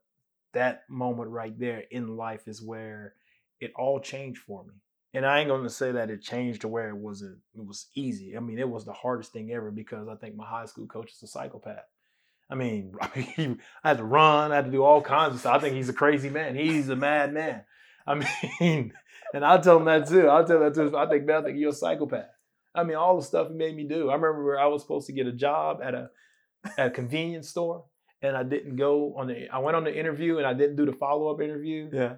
And he made like there's all these trees in Louisiana have all these big old trees, so limbs and stuff will fall down in like all these acres. And he gave me a rake. He gave me. he just told me, hey, need all this stuff cleaned up. All these limbs and stuff need to see green grass. I mean, I'll just be out there raking hours and hours and hours. So in the second, like the second day, my hand had blisters and stuff. And I was like, man, I'm quitting. I'm going home. I called my mom, tell my mom to come get me. I had blister on my hand. I said, I spent the weekend. I didn't tell her I was leaving. So I had my stuff. I just threw it in the car, whatever. She got in the car. It's like, you ain't going back to Coach Barnes? Like, nah, man, I'm not going back. Said, get your stuff, get in the car. Said, what? Get your stuff, get in the car. I don't know what y'all got going on, but you gonna fix it. She got me, dropped me down at Coach Barnes' house with my bag and stuff. Get out, go fix it. I walk in the house, put my stuff down. He's like, son, where you been? I was like, oh man, I went home. He's like, oh, you quit? Yeah. I was like, my hand had blisters on it. He was like, you'd asked me for some gloves, I'd have gave you some. I was like, ah, all right. Got some gloves, my hand didn't blister, you know, I just rake all the stuff up or whatever. And just kind of, man, our relationship kind of took off from there. We, Yeah. like we had our rocky moments, but that right there, that was I made the other decision and my mom making that next Mhm. decision to bring me back because I would have quit that day. I was done. Dang. I, I would have went back and went the other route. And then my mom said, "The heck wrong with you? Get in the car." It's like you ain't coming back over here. yeah. And there you go. That the rest was history. I mean, then whenever it came for me wanting to quit or do anything like that, he'd call my mom. My mom was like, "You better fix it." Yeah, yeah. and Wow. he would, man, he would put me out there. He'd make me run all day long, run up, down, and different things. Man, it, it was just, but it was just life, and Yeah. I just learned, man, just learned how to just get better. and Didn't feel sorry for myself. That was the Yeah. last day I think I ever felt sorry for myself. Was the day I had I had those blisters on my hand and was gonna quit, and and I just learned, you know, man, just feeling sorry for yourself doesn't really do anything for you, you know. And that's what my mom, she kind of taught me that, and man, it was mm-hmm. just a different different life after that. That's powerful, man. Yeah. Wow. Leads my next question, man. If had three people to call, there's no social media, nothing, who would they be? Or to meet in person? Oh, to call, Yeah. Oh, I mean, always be my high school coach. I'd always call him and just, you know, sit down and talk to him because he always gives me the best advice. Yeah. And I mean, even if it could have any the wisest man in the world, I'd still want to sit down and talk to him and just because I would take his advice over most people's advice. Yeah. Um, uh, another person I would love to sit. I mean, my mom. I mean that. I mean, she's a. She's like a. She's the toughest person that I know. Mhm. Uh, as far as being able to let a 15 year old make a decision in his life that change that end up changing his life forever, and being tough enough as a mother to say, I don't have the tools to make you successful in life. Yeah. That's that person there is a person that's one in tune with herself Yeah. and understand what her child needs to get from here to here because i didn't like i didn't have the father figure which i needed and she realized there's a person right here that's trying to do that for him and she got she got out of the way Yeah. And that's with most kids who are being successful and once they start being successful that parent comes back and don't get out of the way. It's always a push pull. And my mom she just kind of she got out of the way and always said do you need me to do anything or whatever? And my high school coach would be like nope. Nope. Just let him go. Let him go. You're gonna be all right. And man it's just her letting go allowed me just to be a different person and kind of flourish man. And I'll forever be thankful for her. Yeah. Uh, and the third person, man, if I needed to call anybody, and it would be Colonel Garibay. Um, he was the uh, the guy. He was the guidance counselor, or he was the he was over the athletes at OU. Okay. Um, and then he was he's just a really good guy, man.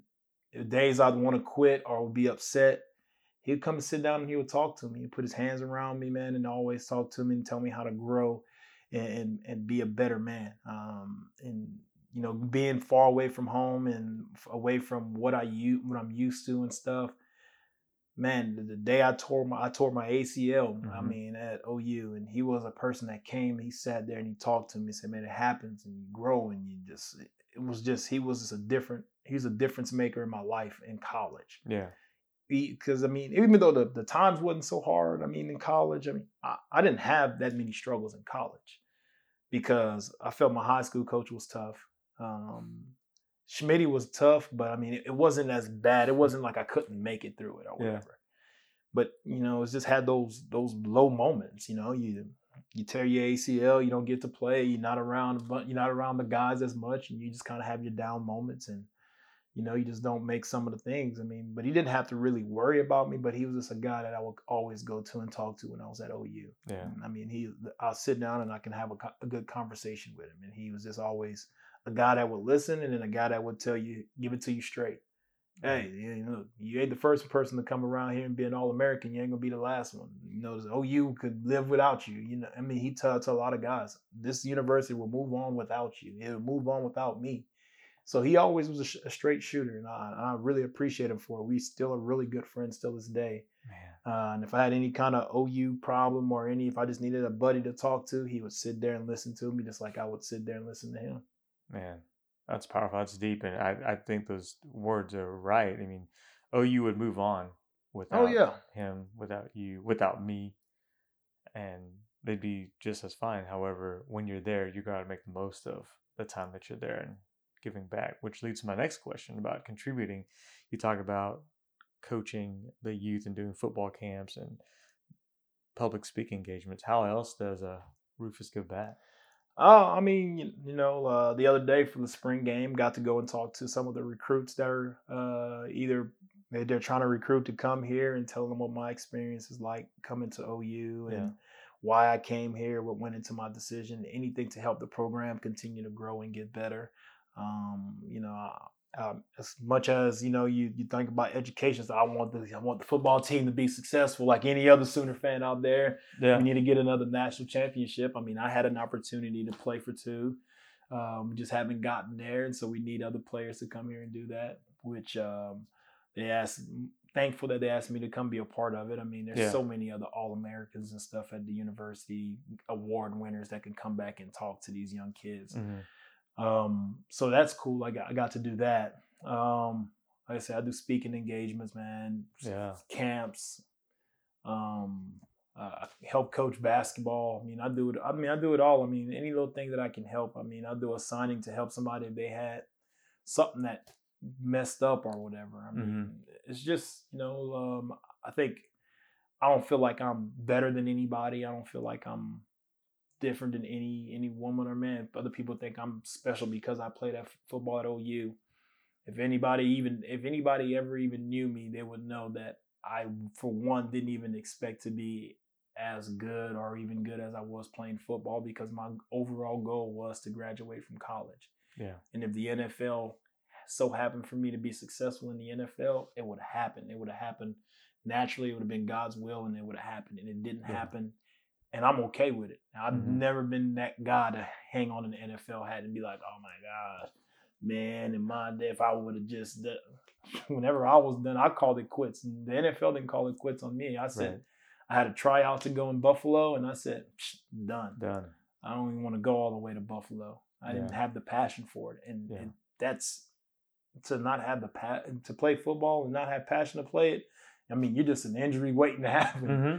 That's true. that's the thing about it. And the injuries sometimes are catastrophic. Sometimes, you know, yeah. you get a head head injury or something. So yeah. I just was kind of over it when I was over it. You know. Yeah.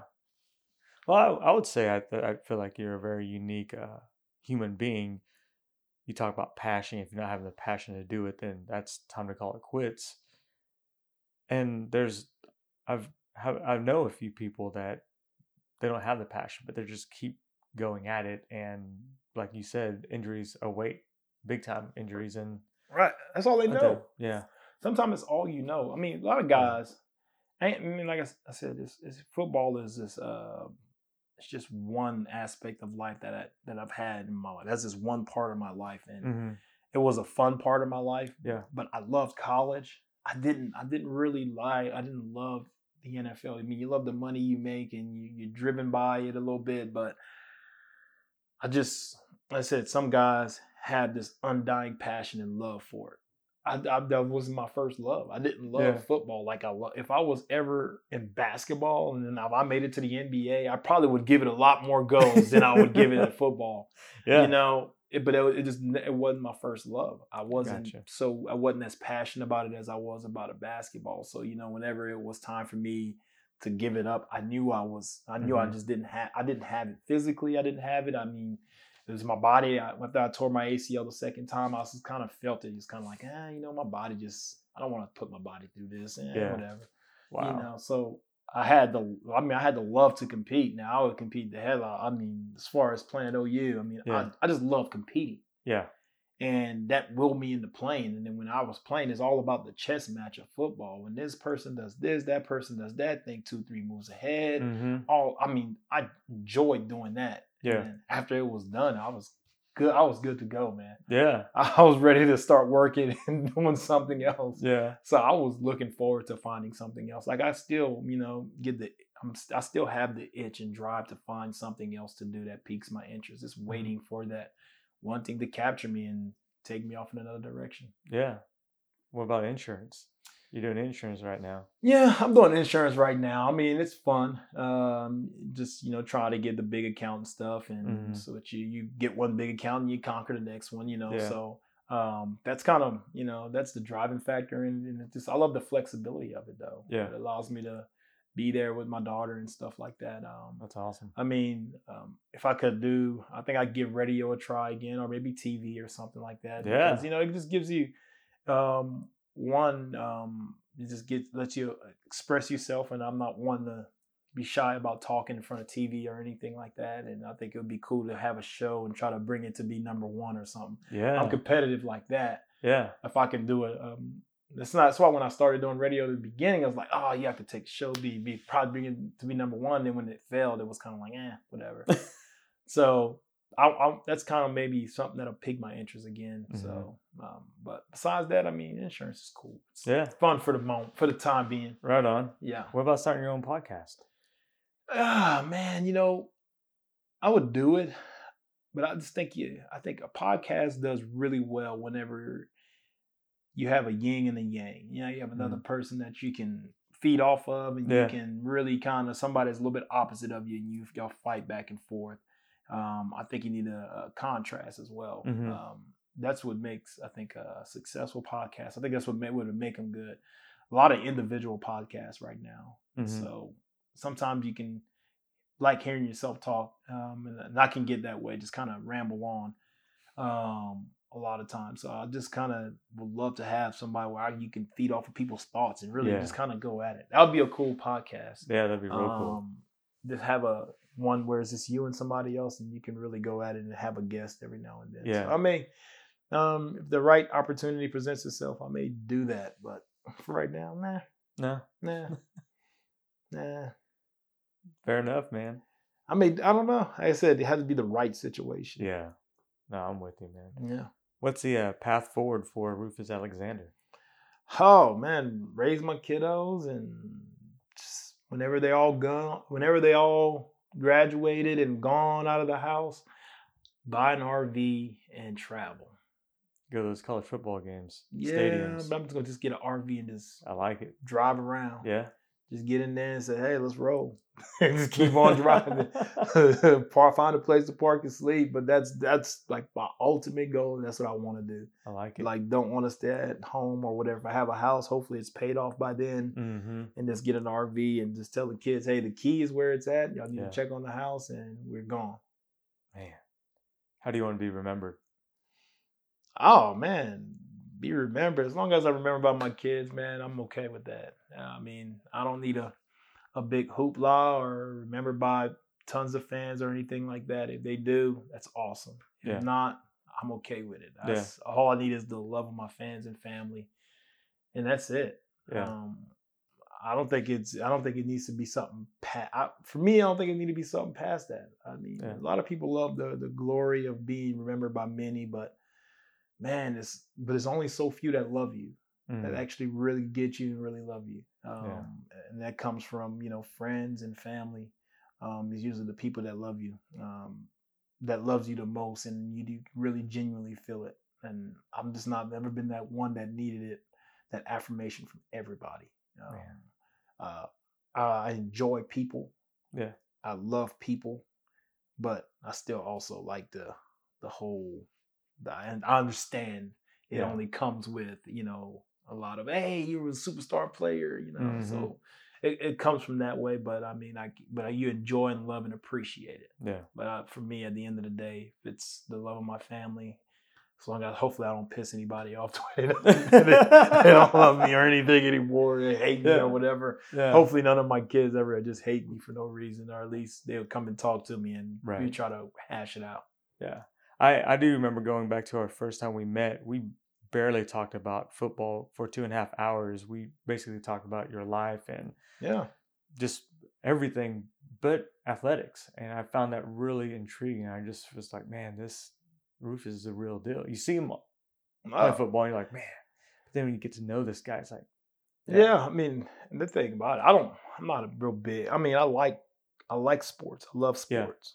Um, but more, most people think that it's all about football, and I'm not Right. even a. I'm not that big of a football guy. yeah, I mean, I understand the sport, love the players that play it and stuff like that. But I mean, I love basketball. I can sit down and watch a basketball game and just watch what guys do and break it down with anybody. But Yeah.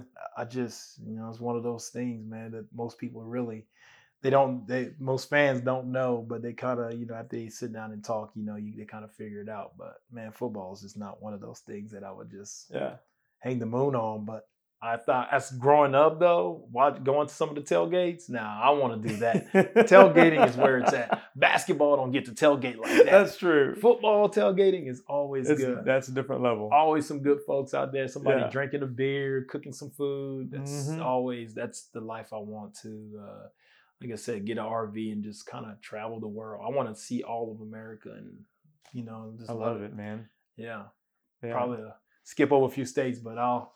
New York's probably not going to be one of them states I'm gonna go to. Is trying to maneuver an RV through that, it may be a little bit of a headache. But um, other places, I mean, I've been a lot of places, but just to kind of really just dive in and go see places, I really want to do that. Yeah, I can tell your passion for basketball because we had lunch a few times and you were actually breaking down a basketball game while we're having lunch.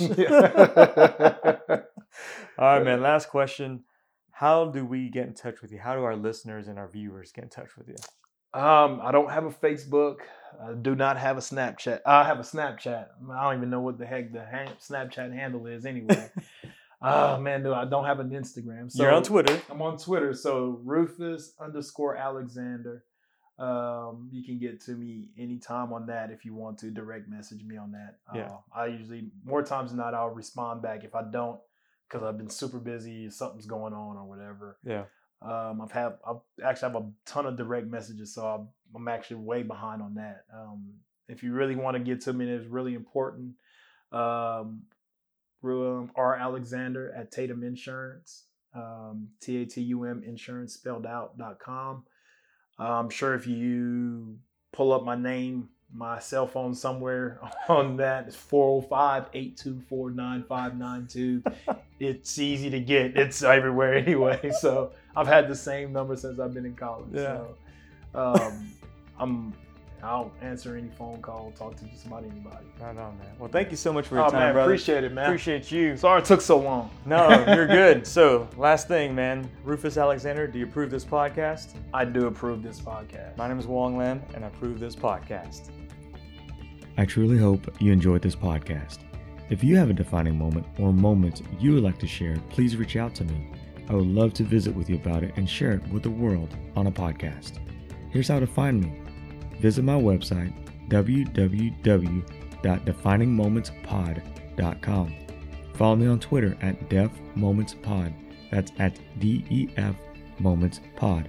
Search me on Facebook, Defining Moments Podcast. Follow me on Instagram at Defining Moments Podcast. That's all one word at Defining Moments Podcast. Subscribe to Defining Moments podcast on iTunes or wherever you listen to podcasts. If you enjoyed listening to this show, I would be extremely honored if you gave us a review. This helps boost this podcast so more people can find it.